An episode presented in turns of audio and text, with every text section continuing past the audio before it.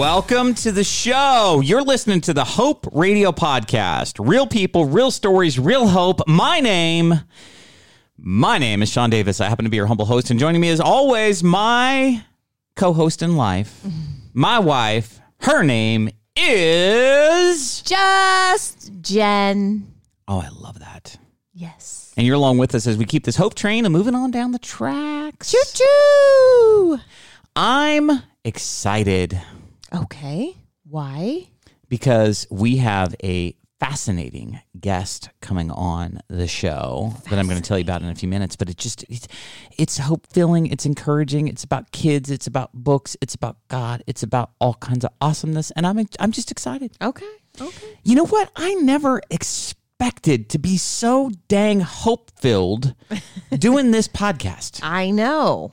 Has it been surprising to you? It's been very surprising because some of these stories, you know, are hard, Yes. but we always leave hope filled. Is it is it hope feeling? Even though sometimes I gotta kind of drag you here, keep kicking and screaming, Yes. but yet you come out of it hope filled. I always come out of it hope filled. You do. I love that. So, are you glad? Are are you glad that we are making our mark in the audio world through this podcast? Of course. Yeah, it's awesome. I mean, we're doing a good thing. I think we are too. Yeah. We're starting to get messages from people. I know. That's Text crazy. messages telling them telling us how you know we've impacted them, and that's Mm-hmm. that, that's like that's awesome. That's why we're doing it. I know. You know, help It's- others. And so, how you doing overall? I'm doing great. I feel like you're doing awesome. You've got my favorite favorite shirt on ever. I do. Yes. I love that shirt. So, you know, Jen and I, we love Mexico. It Mexico has a piece of our heart, a big piece of our heart. And so she's wearing the shirt right now that says El Squacho. and it's got a sas- picture of a Sasquatch and he's wearing a sombrero and he's walking along the cactuses and I'm like, that's so cool. I know. Maybe maybe maybe you can get me one of those shirts for my 50th birthday. Oh, okay. You want El Squacho? Yeah, something like that. It's just cool. I know. I It's just only very wear funky. cool things. Yeah, you're you're rad. I you're, am you're cool, funky, rad. rad, and you, Yeah. you got good stuff. I like it. You're a hippie at heart. Yeah, as a matter of fact, I was going through my closet and getting rid of a bunch of stuff, and Sean's like, uh, "Is it, is there anything in there for me that you're getting rid of?" I'm like, "Yeah, I already put them on your shelf." So occasionally, I might uh, acquire one of Jen's shirts. yes, yes, Occasionally, yes. Now, used to be I, always couldn't fit in them. Yeah, Used to be I couldn't fit in them at all. right. But you know, since I've you know slimmed down a little So bit, So we've kind of like gone to this thing where I, I think you were a large and now you're a medium. yeah, And then I was a medium and now I'm a small. yes, So we've kind of done this little shifting game. And now my medium shirts that, you know, are like guy or girl shirts. yeah. You I was going to go shopping in your closet, like you were going through what I you were going to donate and everything like that. And I just see this, and just to give you context, I mean, Jen's Jen's closet is, I mean, there's like virtually no dresses. It's like jeans and t-shirts. That's like what her closet is like. Like that's that's your preferred. yes, dress attire. I don't wear dresses. I'm not that fancy. Now, I I have a little sliver of the closet. I Mm-hmm. probably have like ten percent of it, and then the rest of it is your stuff. Yeah. My and the thing is is like the stuff that I wear, like I might wear like five t-shirts and five pairs of pants. And all the other stuff is just stuff. You know, it's it's so funny though because you do you do end up keeping stuff. Like I know what you mean Mm-hmm. because I used to be a fan of you know True Religion jeans and I had True Religion and those things were not cheap and Yeah. you know since I've lost weight none of them none of them fit me. But it's it's just hard to get rid of it. Right. I think You know? because you know what you've paid for it. Yeah. And so you're like, I can't just throw it out. Like Yeah. I need to give it to somebody or some, you know, some kind of goodwill, which I don't even think is open right now. So We we need to have that uh, that woman that does cleansing. Uh, there's there's two. We watched that new show, The Home Edit, right. you know, on Netflix. But the the Maria, Maria Kondo. Kondo or whatever, Maria she Kondo. she needs to like we just need to purge. Oh, yeah, for sure. Everyone does. like we need to all just have uh, five shirts and five pants. Yes, I agree. All right. Well, let's move on with our Okay. Hope Radio podcast. It's time for funny time. Funny time. You get to tell a funny, I get to tell a funny, Okay. and then our listeners get to decide which one was funnier. Oh, I've never heard any of our listeners tell us which one was funnier. Well, certainly. Actually, you know what? Someone did say I was funnier once. My mom does not count as somebody. It wasn't your mom. it was my mom. My No. mom said that. No, it was actually somebody else. it was some someone else we interviewed. Remember, you said in the other show you don't lie, so you better No, not be I'm lying. I'm kidding. I'm You- not even kidding. I'm kidding. I'm not even kidding. No, I understand. okay, are you ready for my joke? yes, I'm ready. Why did the croissants take the donuts and bagels to Disneyland? Why did the croissants take the donuts and bagels to Disneyland? Well, donuts and bagels both have holes in the center. Uh, it's got to be something to do with that. I don't know why. They thought it would be fun to take the whole family. See, I just couldn't connect the dots. So maybe uh, their last name's Whole. Yeah, maybe that's it. Yeah. That makes sense. All right, you ready for mine? Yep. All right. Why was the skeleton afraid of the storm? Because he was bony. No. Because he had no muscles. Because he had no brain. Because he had no blood. Because he had no skin. He was skinny. Are he you done? Was, he was. He was dead. Are you done? You were so close. I thought you were going to get it. I was trying. Why was the it. skeleton afraid of the storm? He didn't have any guts. I knew that. Dang it! I was getting there. I was going to go through all the body there- parts he wasn't. He didn't have. I didn't get to the guts. you didn't get to the guts, No. but you were almost there. I thought you were going to ruin it. Man, I saw a lot And of I j- guts yesterday. Jennifer, I did. We watched The Walking Dead, and there was guts flying everywhere. that was not good. That wasn't good. I yeah. had to peek through my fingers again. I cannot watch that. Y- you don't Jen don't like murder. No, that She don't was, like murder shows. Yeah, I don't like. I don't like yeah. that. Yeah, that does remind me of that. There was it, it was intense. bad. It was the last season episode of the final season 10 whatever and it was it was it was There's lots of guts, people. yeah, let's just Lots of guts. All Happy right. Halloween. let, me- let me tell you about our uh, interview guest, all right? Uh, we're going to be talking Mm-hmm. with Medea Kalantar, and she's going to be sharing with us her backstory about becoming a grandmother and the thought of becoming a grandmother, thinking about her own childhood, the melting pot of ethnicities that she has both inside her and that she recognizes that many people have inside of them.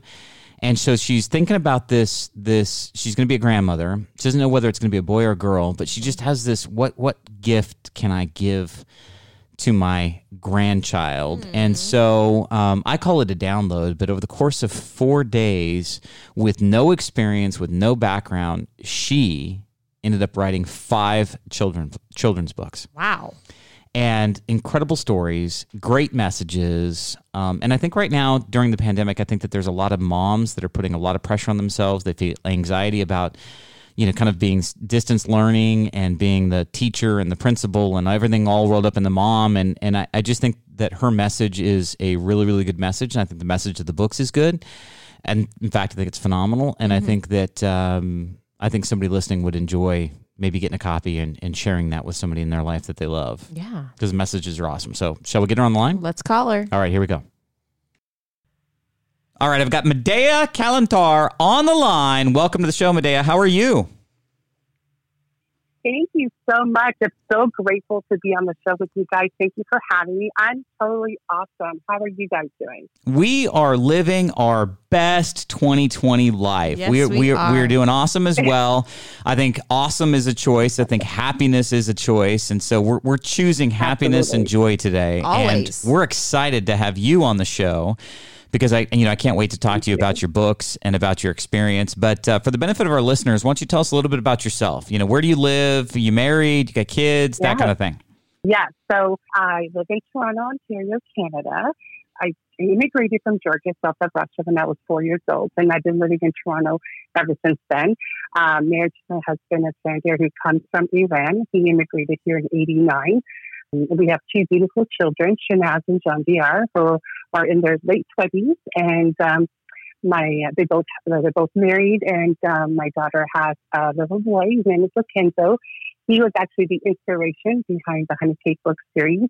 I'm also a Reiki master, uh, intuitive healer and spiritual teacher myself. I used to work in the corporate environment uh, for big names like Rogers and Shaw uh, for over 20 years. And then, um, you know, after being laid off like three times in a row with a whole department layoff, I felt like the universe was telling me something. so I started, to, you know what I mean? Like, Yes. I get you. I hear you. I hear Yep. the message. Okay. Three times. And, uh, you know, three is always a number that I would say three times. That's it. You know, strike out, right? One, two, Yep. three, you're out. Very true. So, uh, I- so that time, I said, you know what? My kids are grown. They moved out, and I never actually taken any time for myself. You know, as moms, you know, we never put ourselves first. We always like put our kids and our husbands and all the activities. Because my daughter used to be a high performance athlete. She was a two time Canadian champion, and my my son was in karate and dancing. You know how busy we get that we put ourselves in our own mental health and our own health in the back burner. So I said, you know what? Since I'm laid off, I'm going to take time for myself and I'm going to start, you know, just seeing what I can do for myself. And of course, that's the time when Oprah and Deepak, you know, put out their 21 day meditation challenge. And I'm like, I love challenges. Challenge accepted. Let's take the challenge on. So I started with that. And, you know, I, after doing meditation, I realized like what was missing in my life, you know, getting grounded and centering myself. And, and then of course, then came the book I read was The Secret, but The Secret really didn't resonate at that time. The magic did for me mm-hmm. because that was a book where you have to do homework after every chapter. Where I was a typical A personality, where I would usually read a book in four days, like in four hours. But that book made me do homework, and ta- you taught me about gratitude and how important gratitude was, and that you know I shift my perspective, the way I was looking at things, because I always kind of looked at myself as a victim mentality. I always threw myself a pity party, you know, because I didn't have a very good childhood. It was very um, abusive, and I left home when I was 16, and you know, it wasn't very easy. So I, you know, come from a hard knocks kind of life. Um, but you know, I always felt like I had angels around me, and the universe always guided me in the right direction. So I think Jen can relate to doing that, and Yeah. with right? Right, Like, because, have you yeah. you've said something like that before? That angels. Yeah, and, Yeah, and just, just- you you know, like Jen left home when she was 16 too. I, I just feel like there's always a Yeah. bubble of protection around me. Like I just always have Yeah. this like gut feeling. Right. Like if things happen to you, but you always have like something always works out somehow. You know what I mean? Yes. Before you move on, I just Yeah. want I just want to make Yeah. sure that we we don't lose this point. So you said you read The Secret and that really Yeah. that really impacted you, but it wasn't really the the secret, it was the it was the magical component or the magic of was it. the book, The Gift, right? Yeah. Or the the, The books of the, the second book, magic. the sequel to the yeah, it's called the Magic. Yes. Okay. Sequel. Yeah. So, because the first book didn't really resonate because I wasn't in that mindset yet. You know, Right. it's about the you know the law of attraction, all that. It was just too much repetition. I was like, this is like, I, you know, I, I couldn't I couldn't comprehend it at that time. But the Magic, which is the sequel of The Secret, that really hit home to me because Mhm.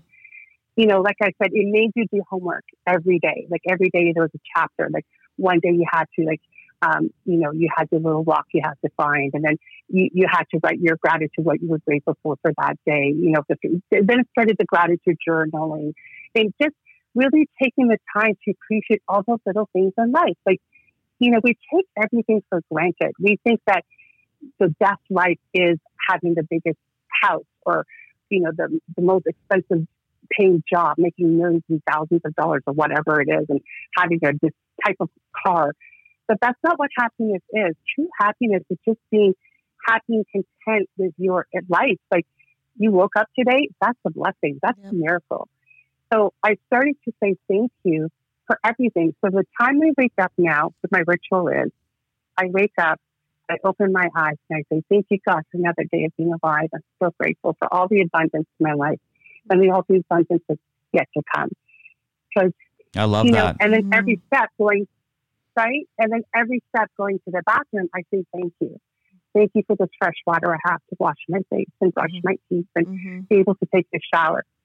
Because unfortunately, because this happened to me as well, is that we don't really appreciate things until things get taken away from us. So And that's and got that's married when I was 20. That's a, that's a Yeah, very true statement, and I and I think that you know one of the things that reminds me of your situation for 2020 kind of the contrast or the similarities between it is that you know i think i heard in your pre-description that you'd had several jobs you got laid off this was the third time and then like you really had a chance to do some soul searching Right. some some like reflection Mhm. You know and i think that many people have called uh, 2020 the the great pause. And i think that people Mhm. are who who are wise are using the time to reflect on their life. And i do think that there's there's thousands and thousands probably millions of people out there that are now faced with the same situation that you were faced with maybe not under the same circumstances but you found yourself in a situation where now you let go from a job Right. now you now you don't, you're Right. not sure what the next thing in life is going to be but you decide to start Right. working on yourself Mm-hmm. in that moment you start to decide Correct. to work on sharpening your own saw work on yourself try to be the best version and try to pay attention to what god is or the universe however you want to phrase it is trying to tell you Yes. Right. Exactly. Absolutely. Because the thing is that I tell everyone that I work with is that you, we all have all been given this gift of time. How many times have people say, if only I had time, if only I had time, I would learn this or read this book or I would spend this time with my children or my family. Well, God has given you this time. hmm We have set the reset pause. It, you know, like that Staples, like that was easy. Just hit that reset and use this time to utilize to work for yourself, like go within, or you know, learn something new. Like you have the opportunity to learn something, or start a business, or whatever it is. But you have given this gift of time. Everything is just about the way you look at things, your perception in life. So, going back to uh, retracking here. So, Mm. yeah, so I got married when I was 20, and then had my children very young at 20 and 21, and then at 32. I was diagnosed with a rare blood disorder. And the doctor said, say goodbye your husband, say goodbye your kids, you're not going to make it. And I was so like, pa- uh, pause right there. So, so so a doctor. I mean, I I continue to get frustrated every time I hear this because I, I I've had uh, conversations with a lot of people that have encountered Yeah. some sort of significant illness, and I feel like what Yeah. what there's what is being said to them is so defeating. Oftentimes, mm-hmm. the words that I feel like the medical community and I understand that the medicine. I mean, like if you take if, if there's an 85% chance you're not going to make it, they have to speak to the 85, not to the 15. But it frustrates me that that the bias shouldn't Yeah. be speaking toward the positive side of the outcome or a different way to say it. You know, you hey, talk to your husband, talk to this. You know, you're you're basically not going to make it. I mean, there's a, another way to say it. You know, there's a very limited chance, but I believe that you have the power if you change your mind, this, that, or whatever, Yes. that you can that you can be that Yeah. that 15 percent. You know, there's got to be a way to say it better than the way they uh-huh. say it. Yeah, I agree. Did you? I mean, you couldn't have been hope filled when somebody said that to you. You, I, you, you must have thought this is the end. Well, the thing is that I, I, I I'm not that type of person, though. Yeah, well, what I good. mean? Some people like- are, and that could be very defeating. You know, for them. Yeah. It, it, and I'm sure it is for a lot of people, but like, you know, the thing is that I left home at 16, was just walked out the door with nothing, like no money, no clothes. Like I just went out believing that I will survive and I will make myself survive. Mhm. And the same thing with this illness is that I was telling the doctor, it's like, uh, you're not going to tell me that I'm not going to make it because I will make it. So thank you. Yeah, you know you're I mean? you're defiant So- like Jen. I've got a, Yes. I've got a defiant wife too. Like you, the best way to get her to do something is tell her she can't. yeah, that's right.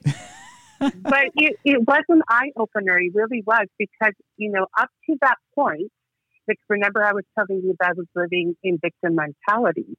Up to that point, I was always very suicidal. I always felt like I didn't belong in this world because there's so many things that are always happening to me.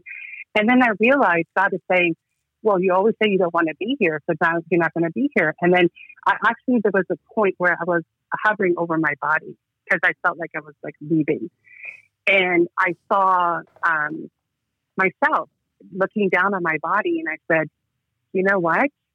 Life is a gift, and I'm going to do everything in my power from this moving day forward to make every moment count." Mhm.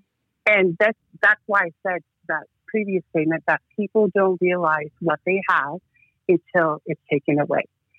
So here I was, going in and out of the hospital for three years, I was on 250 mils of prednisone, which made me gain over 150 pounds.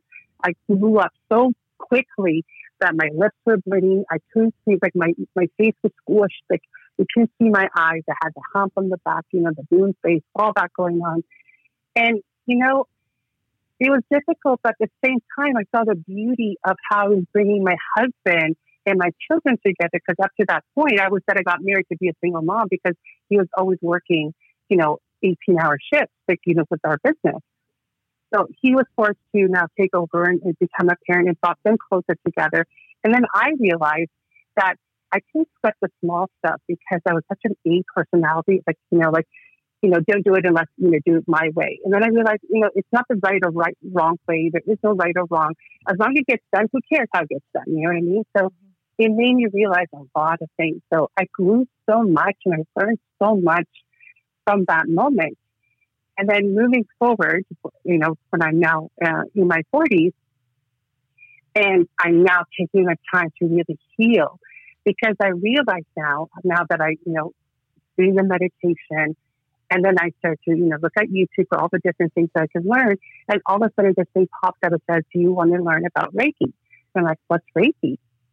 So I start to learn it, and then I realize I've been doing this all along, like without realizing I was doing it, because every time my children were little, or you know, even when they were getting older and they weren't feeling well, I would automatically put my hand on them with the intention of love of making them feel better. And that's what really energy healing is. It's the intention for the higher good.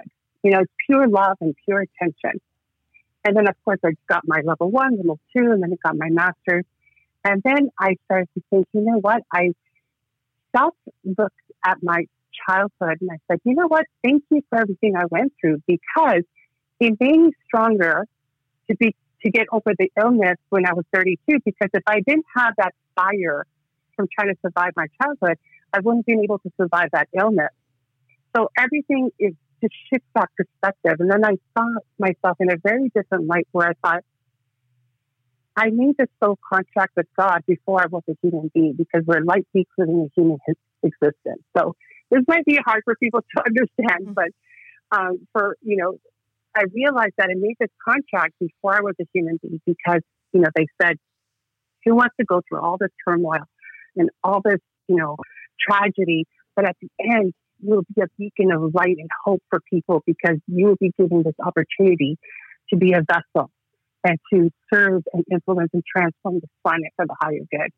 And I'm, you know, my soul power said, yes, see, I do. I'll do it. we, I think, I think we yeah. share that, uh, that understanding. I, you know, it's funny that you mentioned that. I, I was going to ask you at some point in the interview yeah. whether you thought your childhood actually was a blessing or a curse because you know Jen and I had mm-hmm. both separately but individually had you know very transient childhoods. I had a stepfather that was very verbally abusive to me. He told me that I was never going to amount to anything. Mm-hmm. I'd never be successful. I'd never do this, never do that. Mm-hmm. He never laid a hand on me physically, really, but you know, words words matter and words mm-hmm. have power. And so, you know, some of what he said mm-hmm really drove me uh, through my adult life to try to prove him wrong. And I now reflect back on it as as equal parts both blessing and curse. You know, I think that we are the product of obviously mm-hmm. the life experiences that we've shared, and sometimes these things are advantages and disadvantages. Mm-hmm. But you know, an interesting side point to it is our you know second oldest son. You know, sometimes wishes he had had a more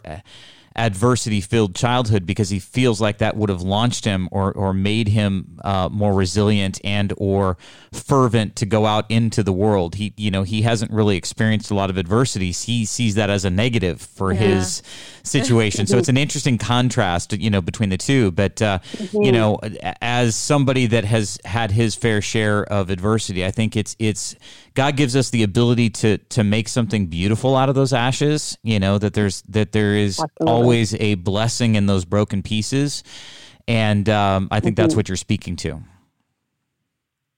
Absolutely, absolutely, hundred percent.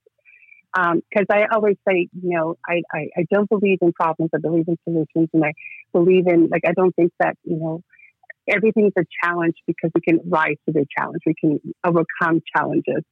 And um, you know, everything's a blessing because I always say that it's not about uh, climbing the highest mountain, you know, making, you know, that, that peak. It's the journey getting to that mountain that we learn the valuable lessons of all the stumbles and all the falls and all the scrapes and all the turmoil because that's that's the beauty of it all. That's what life is, you know.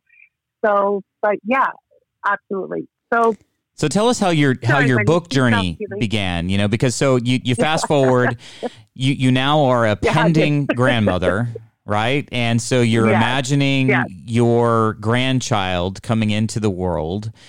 And I'm just absolutely fascinated with the fact that in a very short period of time, you were able to, as a non-author, decide, you know what I'm going to do? I'm going to leave a legacy. I'm I'm I'm going to do something that that uh, I've never done before. And so you you decided to become a children's book author. And I think your your stories are incredible. So just walk us through how that kind of happened.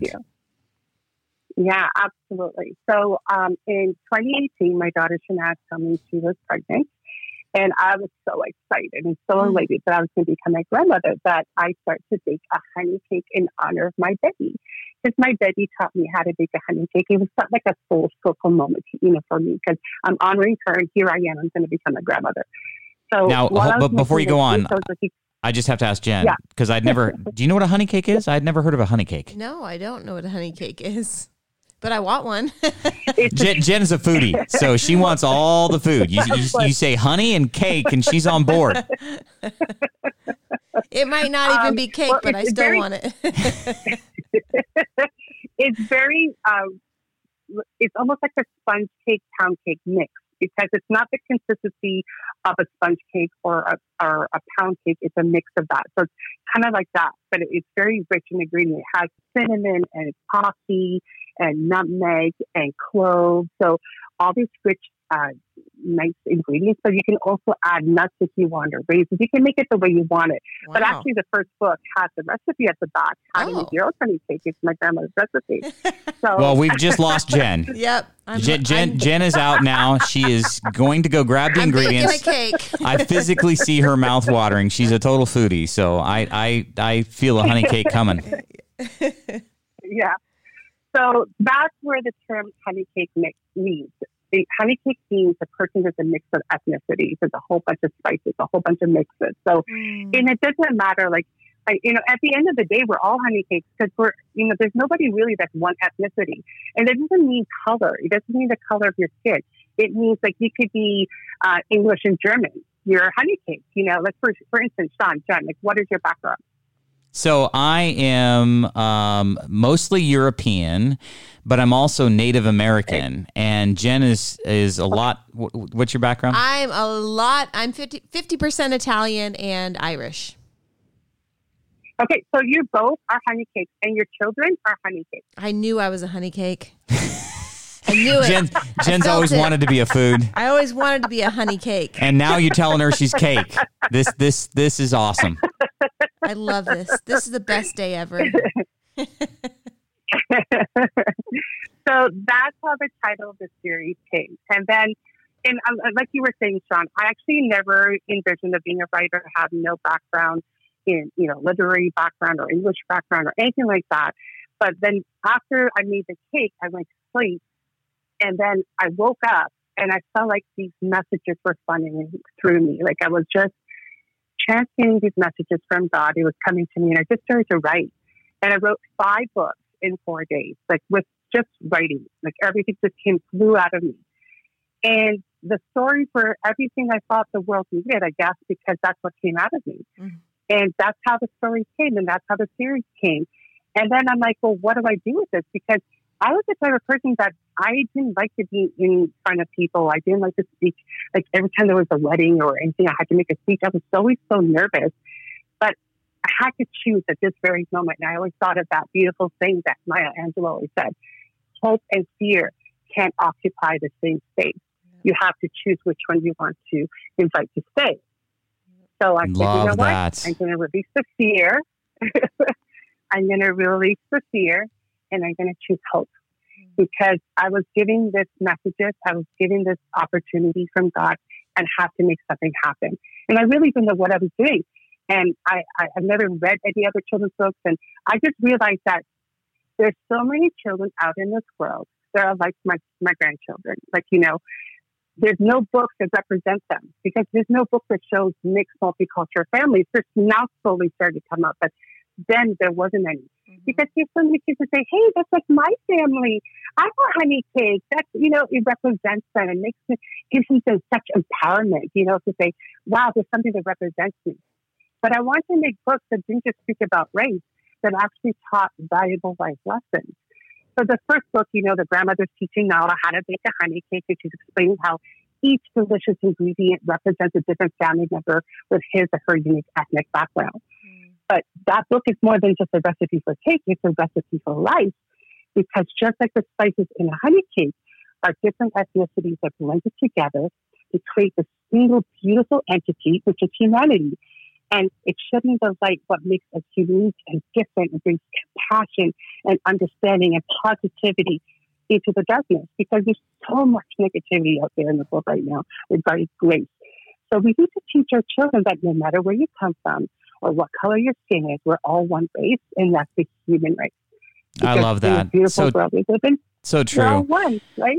So, but before we get on to uh, yeah. more description of, of the books and and I think and the messages, yeah. uh, which I think is going to be really important, I, yeah. I want to go back to something else that you said just just to make sure that the point is is heard and not lost, and that is that I call your okay. your experience because I've had these types of experiences as, as, well, but I call it a download, and I feel like it is a download from God. I mean, you you sat in a quiet space, you were open to receiving, and and you just get this flooding, and through you you know you just you you were just in this space where I can just imagine over four days you're just you're just collecting your thoughts and it's just streaming it's it's flowing it's like this this conscious yeah. state but almost an unconscious state and it's just it's just coming yeah. through you and I think that people yeah. people if they're open to that if they're aware of that right now in 2020 if if people can sit with that and go God listen what do you what do you want from me where, where are you calling me where do you need me to go what what what do i need to do and if they're receptive to that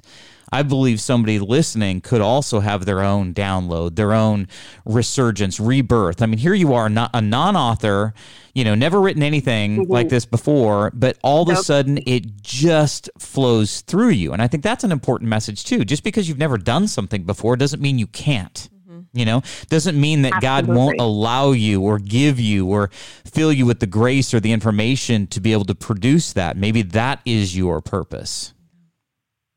Exactly. Absolutely. And the thing is, like, you know, it's the intention behind it. So, like, once I wrote the book, I only visioned two things. I had these two visions. One, these books had to be in every school and every library. And two, that it would be so great if this was became like a TV series, like an animated TV series, so it can reach the world globally with the messages. That was my vision. That was it. And then I, I found a way to self-publish the book. I actually got um, a sponsor, like where I wrote like a little blurb about their company at the back of the book, so it helped offset the cost. Like that was just all doing it by myself with no mentor, no coaching. I just was letting God guide me and I was just following it and being open, receptive, like you said. Did it feel like then, that at like, the time? You know, did did you did you recognize that this was like a a partnership with God in the moment? Absolutely, absolutely. Because I said, you know, that's why I I have to say I have to make this happen no matter what, and I couldn't let fear of rejection, fear of failure, fear of financial impact with my family. Because here I was, like you know. Uh, you know, being an entrepreneur, like I wasn't working, you know, I wasn't making my, you know, six figures of salary like I used to. I had to put this out. I, I believe that I was chosen for a reason. I had to do it. Like, so it, it wasn't a choice for me. I had to get it out there, and I wasn't letting fear stop me. So yeah, and, and um, but it's weird because like you know I wrote it in October of 2018, and the first book didn't come out till February because by the time I figured out like to find a publishing house about hybrid publishing houses and illustrator, all that. Because it takes a good three three months to put the book together with the editing and illustration and cover design and interior. There's so much that goes into a little book with you know illustration, a picture book for children. Um, the writing part was the easiest. Mm-hmm. that was the breeze.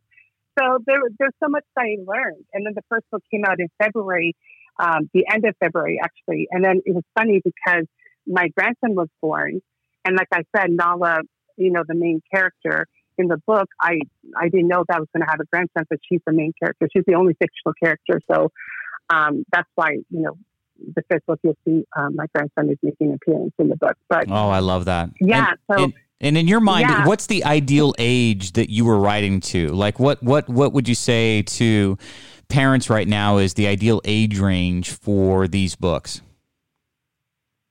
You know, honestly, to be honest, like, you know, in the, you know, in the literary world, they say the age should be between three to six, but I think at any age, because even though technically these books are for children, I've had parents or adults who don't even have children, they love the books. They just love the messaging, they love the stories. They just thought there's such good family core values because we lost that. Like, that's the thing that each of my books offer is also that it's showing a different family member teaching them about valuable life lessons. There's a metaphor for each book, but there's also a family activity. So every book is showing that the family is coming together. Like the first book is with her, you know, cooking, baking a cake with her grandmother, and then the second book, you know, which help I swallow a butterfly, which is like teaching children how to overcome anxiety. I love that title by right, by the way. That th- I, I was immediately struck. Help! I swallowed a butterfly. That Yeah, I think every every kid could relate to that. Uh-oh. Uh Oop! I swallowed a but. absolutely. Jen just told me the other day she swallowed a gnat while we were running. So Oh, you I, know, I, I do every day. you know, I got I got one too. And when I was in Mexico, and that's the weirdest experience because you sit there and you think about it, like all of a sudden something flies into your mouth. You're Yeah. like, oh, like it just that's not fun. I just started embracing it. I was like, it's, Jen, it's Jen's like, I got my protein in. I, I think I say that every single time. I'm like, yep, extra protein. And then one of her favorite phrases is, you know, I've eaten eight eight spiders. And I'm like, what are you talking about? You've eaten eight. Well, they say if when you sleep, you know, in your lifetime, you'll probably have swallowed like eight spiders. Everyone eats eight spiders. That's gross. I know, but you don't know it. Well, that makes it even more gross. true. It's when you're sleeping. I know. And then you wake up and you give me a kiss Yeah. in the morning. So guess what? Think about that next time. You you had spiders, I had spiders, so it's all good. Well, we didn't have spiders on the same day, oh. so unless we were infested. It's true though. She even Oh, said it was goodness. true. Yeah, she's. I know. So, so the second book was "Help." I swallowed true, a, bu- Yeah. a butterfly, and uh, butterfly, but it's actually a play in words. Like she didn't actually follow a butterfly. it's, a, it's what happened was like she's about to present in class and she freezes up and she gets so nervous that she can't speak and she gets all sweaty. But the teacher's like, "It's okay, sweetie. You just have butterflies in your stomach." so it's a precious account of one girl's misunderstanding of the idealism of butterflies in your stomach. So. She didn't actually follow. I love Yeah. That's cute. Home but I thought I thought what you said So before is so kinda- so appropriate though. But like right now, the message: How many kids are anxious right now in 2020? How many kids are feeling Exactly. uns? Yes. They're, they're feeling the energy of their parents. They're feeling the energy of the situation, Exactly. and they're feeling that anxiety. That's why these books aren't just for kids because adults are too. And I suffer from anxiety. Exactly. So I swallowed Exactly. lots of butterflies in my lifetime too. So she, yeah. she probably Yeah, swallowed a few because you before know she got on the Life- podcast. yeah.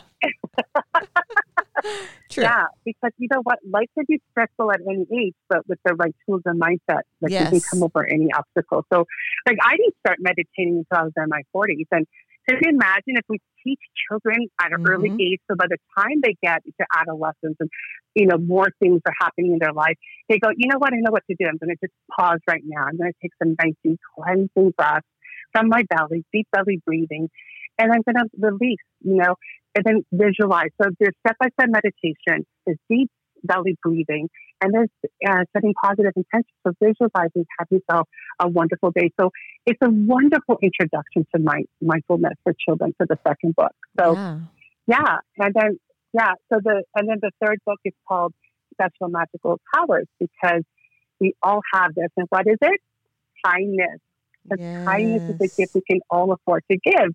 So now it's about to, you know, go to a shelter with her uncle and her grandma, and she's going to bring her unused clothes and uh, toys to Rainbow Hall. But on the way, she's learning these beautiful things of kindness, like smiling. Smiling is the most beautiful act of kindness that you can give to anyone, and it's free, right? It doesn't Mhm. cost anything. But she's, I always envision people as candles, right? So this is what I said in the book too, because um, everything I said, everything in the book I, I believe in and I teach myself. So I always say that people are like candles, and when you walk by a person, you see them, you know, slumped down and not having a good day, and then when you smile at them, you just give this loving, warm smile. All of a sudden, you see them light up, mm-hmm. and their candles are lit all of a sudden, right? And then because they're lit up, they're going to light someone else's candle. It just keeps going on and on and on. Oh, that's on. a great analogy. So, that's great visual. That is. yeah. yeah. So, and then, you know, she goes to Rainbow Hall and she sees that, you know, opening the door is another way of kindness and using your manners, please and thank you. And then, of course, like with the gift of giving. Mm-hmm. Because here she's being introduced to something that most kids aren't introduced to, which is there are people in this world who don't have everything that most of us have. There are people in this, you know, family in this, in this home, in this shelter who've lost their homes, whether it's due to financial uh, or a fire, whatever it is but you're introducing children to the gift of the spirit of giving, and not just once a year, you know, during the holidays, but to make it an everyday occurrence. So it's so easy to give back because what are you going to do with those clothes unless you're passing it over to another child, you know, like in the, in the household or a cousin? Give it to someone else that can use it because I would say someone else's trash is another person's treasure. So there's just so many ways to give back you know, even helping your neighbor. Like, you know, there's an elderly couple that can't make their leaves. It's just there's so many ways that we can be kind in this world. And kindness is needed now more than ever with everything that's going on in this world. Like yeah. we all have to be so kind and compassionate, especially to all the beautiful frontline workers and everyone that's putting themselves at risk, you know. Mm-hmm. It reminds so, me, Jen, yeah, of, so of our beautiful I was just going to say to Jen, it reminds me of uh, our oldest, like his, like this hat he's been wearing for like two years. It's its favorite hat. It's we haven't been able to find a, another one that looks exactly like it uh, because where we got it, they, they basically uh, sold out and out of inventory. But it said kindness matters. Like he wears it everywhere. And and yeah. I th- anytime I think about the subject of kindness, I think we all need grace right now in 2020, and I think we all need to bias yeah. toward kindness because we have no idea what somebody's going through. Yeah. Whether it's you know they could have lost Absolutely. a house due to fire, they they could have lost somebody due to a pandemic, right. they could be about to lose their job, they could exactly. be you know like this is yeah. this is the 2020 has been a year of challenges, and so I think kindness is now more yes. important than ever. Absolutely. And not just to other people, but to yourself as well. Yeah. Like, let's be kind to ourselves. We always forget that we need to be and not have negative self talk and, you know, say horrible things to ourselves about ourselves. So kindness is about everyone. You know, of mm-hmm. course, showing kindness to other people, but also to ourselves is really important. And then the, the fourth book is called A Circle of Trust. So this book has a dual purpose. It's to enlighten children on the importance of trust and open communication, as well to educate parents on the vital need to create a safe space for children to open up at a young age because could you imagine if we had this beautiful open dialogue? Because I have always um, done this with my children. Every Sunday we had we I called it the circle of trust. It was like an open, safe forum where they can talk to us and we can talk to them. Because even though they're children, we should treat them like little human beings and not just like you know better or whatever. Because it would be openly sharing. Like I would share my feelings and they would share their feelings. So it's so important to create this safe haven.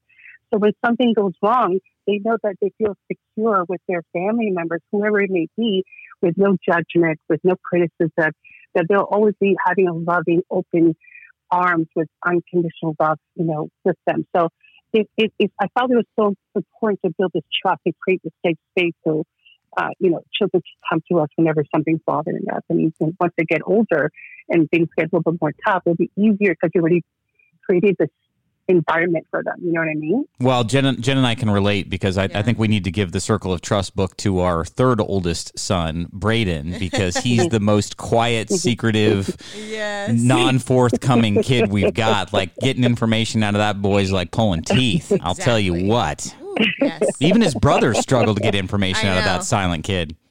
He's yeah. really quiet. Yeah.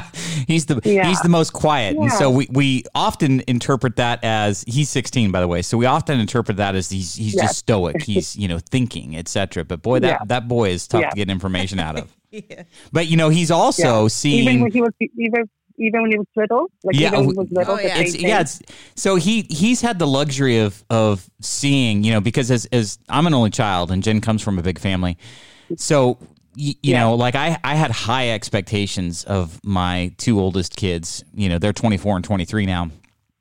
Probably too high of right. expectations. I mean, I didn't you know, I didn't understand mm-hmm. what being a parent was. And as I reflect back, I would mm-hmm. probably do some things differently. But I guess the point is, my 3rd mm-hmm. oldest got a chance to see exactly all of the mistakes that his older brothers made and all of the conversations and the discussions and yeah.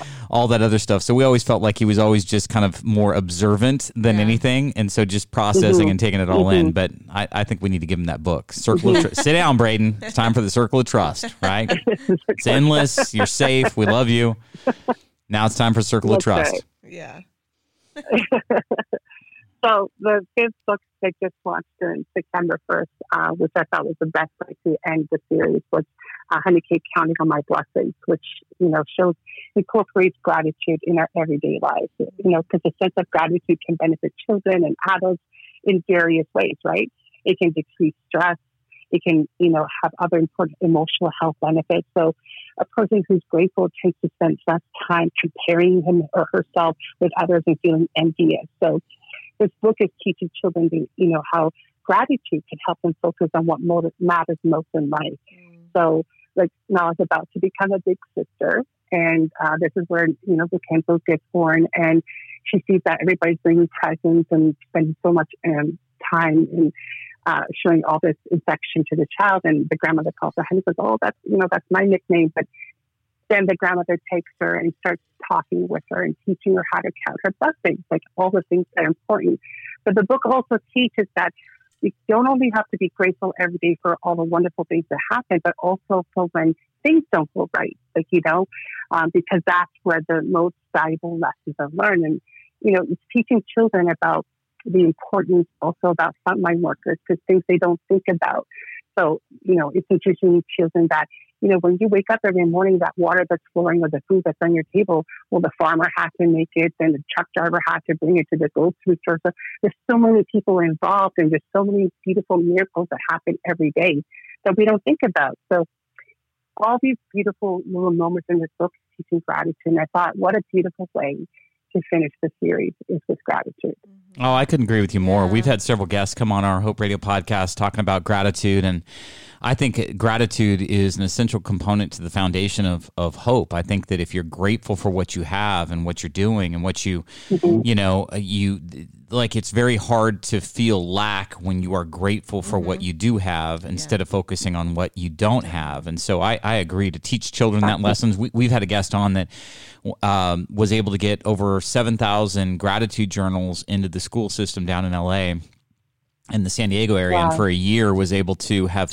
kids write into their gratitude journal and, and the incidence of violence oh. went down the incidence of bullying went down graduation and performance That's went up it was just really incredible to hear uh, what you know a focus mm-hmm. or gratitude practice can do so i think i think you're spot on with that. Right. I think that was a great way to uh, finish the series. So, tell our listeners how they can find the books. Like, if somebody w- was curious, they wanted to, to get their hands on them. You know, wh- where where can they do so? Well, the books are available worldwide on Amazon, of course. And if you want more information, you can go to honeycakebooks.com, which is my website. Um, my Facebook is at honeycakebooks. Twitter is at honeycakebooks. Instagram is at honeycakebooks. So everything's honeycakebooks. So you'll, you'll find it. You'll find it. But it's, you know, available worldwide. And the beautiful thing about these books also is that even if you don't have children, you have nieces or nephews, or even teachers, you don't any teachers and vice principals thank me for having these books in their school system because whenever there was diversity week, um, they only had books with animals. They didn't actually show actual families. So they were so happy to have these type of books. So buy a book for someone you love mm-hmm. instead of a card, because a card usually now costs eight, six to nine dollars these days anyway. Buy a book, write your message inside the cover, and then give them, them the book as a card because now they have a beautiful book that when they open it, they'll always remember you mm-hmm. and they're learning a very valuable lesson from the story.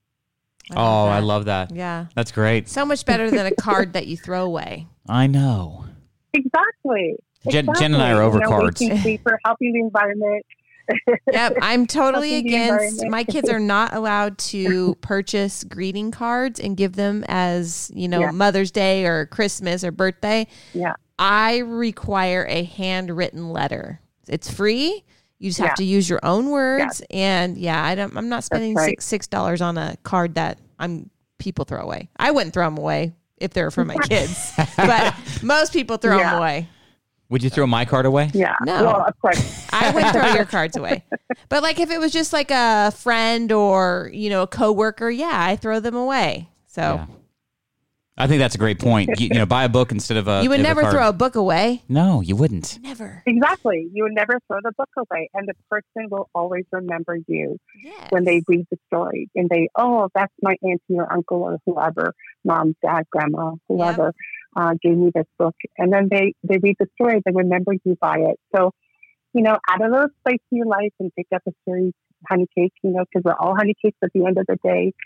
And I'm so grateful and honored that I was able to come on the show with, you know, you guys and, you know, every day and this moment, I'm so grateful for it. So thank you, thank you, thank you. Well, we were so uh, blessed and thankful to have you on the show. I think your message is well received. I think that there's a lot of people out there right now in, in the age of the pandemic, especially moms that are having to tackle distance learning, being a teacher, being a superintendent, being the lead disciplinarian, having to figure out the curriculum. I, I just imagine somebody right now with young kids going, you know, here here's a bright spot. Here I'm I'm going to pick up these books and I'm going to feel good about giving them to my children. And I think the messages are going to be conveyed the way that y- you know it's it's like it's a guaranteed positive. It's a guaranteed uplift in Yeah. the child and for the benefit of, of the parents to uh, to give those books to, to their kids. And and so thank you. Thank you for Yes, following the, you. God's lead on that. and right. thank you for those four days where you. you. knocked out five books. I I'm in awe of that. That's crazy.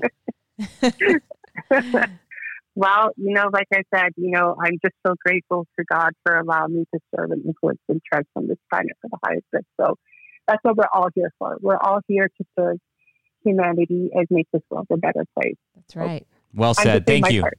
Mm-hmm. Thank you very much. Thank you. All right, Jen, what did you think about our interview with Medea? I think I'm going to go home and bake a honey cake. Oh, I knew you were going to say that. I really am. The recipe's right in the book, and I'm going to make a honey cake. It sounds delicious. You take honey and put it together with a cake. You could put a whole bunch of things in it. What I like something uh uh This is my honey cake. I- it has honey and it's and it's a dessert and it's a it's a what is that stuff called? It's it looks like squishy pastry and it's baklava. Isn't it baklava? Yeah? I love that. Is that honey? Isn't it honey? I don't think so. What's in it though that makes it sticky? Um, sugar? I don't know. Anyway, sidetracked. I can't wait for you to make a, a honey cake. I think our boys would like that too. Yes, I'm going to make a honey cake in the shape of a heart. Here's what I like. I like that she followed her God prompting. I like that she took her situation that she was in, reflected, and said, you know what? I'm going to do something for me. She started to work on herself first. Yeah. And then at, a, at the precise moment it needed to happen, she, she I call it a download, but she gets this download from God and in, in four days writes five books. And they're incredible books. I couldn't believe it. What a, what a, what an awesome thing to happen I love all the messages for each book. talking about inclusiveness, kindness, mm. talking about gratitude, talking about. Anxiety. anxiety. Yeah. You need that book. Gratefulness. You, you swallow a lot of butterflies. I eat all of them. And e- every time we come into the podcast, you've got butterflies swimming in your tummy. I do. I do. Yeah. I do. I do. Yeah, so uh, I think that's I'm, a great this message. Isn't, I'm not naturally this person on the radio. like I don't like to speak like this, but you are a natural. My dad said I had the gift of gab. My, I hope he meant that as a compliment. mom said I talk way too much, You have the gift of gab too. but it wasn't a gift. She never told me it was a gift. oh, she just said you talk too much. She said you're doing this, but you need to do this. I can't believe any, Zipit.com. I can't believe anybody would say that to you. you tell me that all the time too. so. Jennifer, It's okay. I talk a lot and I know it. And Sometimes I'm your not going to volume- change who I am for anybody. you don't talk a lot when it comes to the podcast. I am a professional listener with a voice. you choose to use your voice when you want to use your voice. Exactly. Well, I you don't want to open a can of worms because then if I start talking, you won't get anything in elsewise. Really? Yeah. I kind of sense that you're correct on that. You're probably right. I have a lot to say. You do have a lot to say. You know, so if somebody, I'm going to give you a chance to say more. Okay. If somebody wants to uh, get more connected and or listen to us on various platforms, how do they do so? Well, they can listen to this podcast on iTunes and iHeartRadio and Spotify and SoundCloud and Google Play and Alexa. Whew, oh All they're going to do is look for Hope Radio Podcast, That's right? right. That's right. And then if somebody wants to connect with us on our socials, how do they do that? We are on Instagram and Facebook at Hope Radio Podcast. Give us a like, give us a follow, give us a listen. Yes. Send us a message. If you have a story of hope to share, if you know of somebody else that has a story of hope to share, send us a message. We'd love to have you more guests on the show. we always are looking for more people to talk to. You know what? And I just had such a good time today. Um, I'm booking us for another interview tomorrow. What do you say? I say I'm in. A team, A team. let's go. Another interview tomorrow. Okay. Here we go.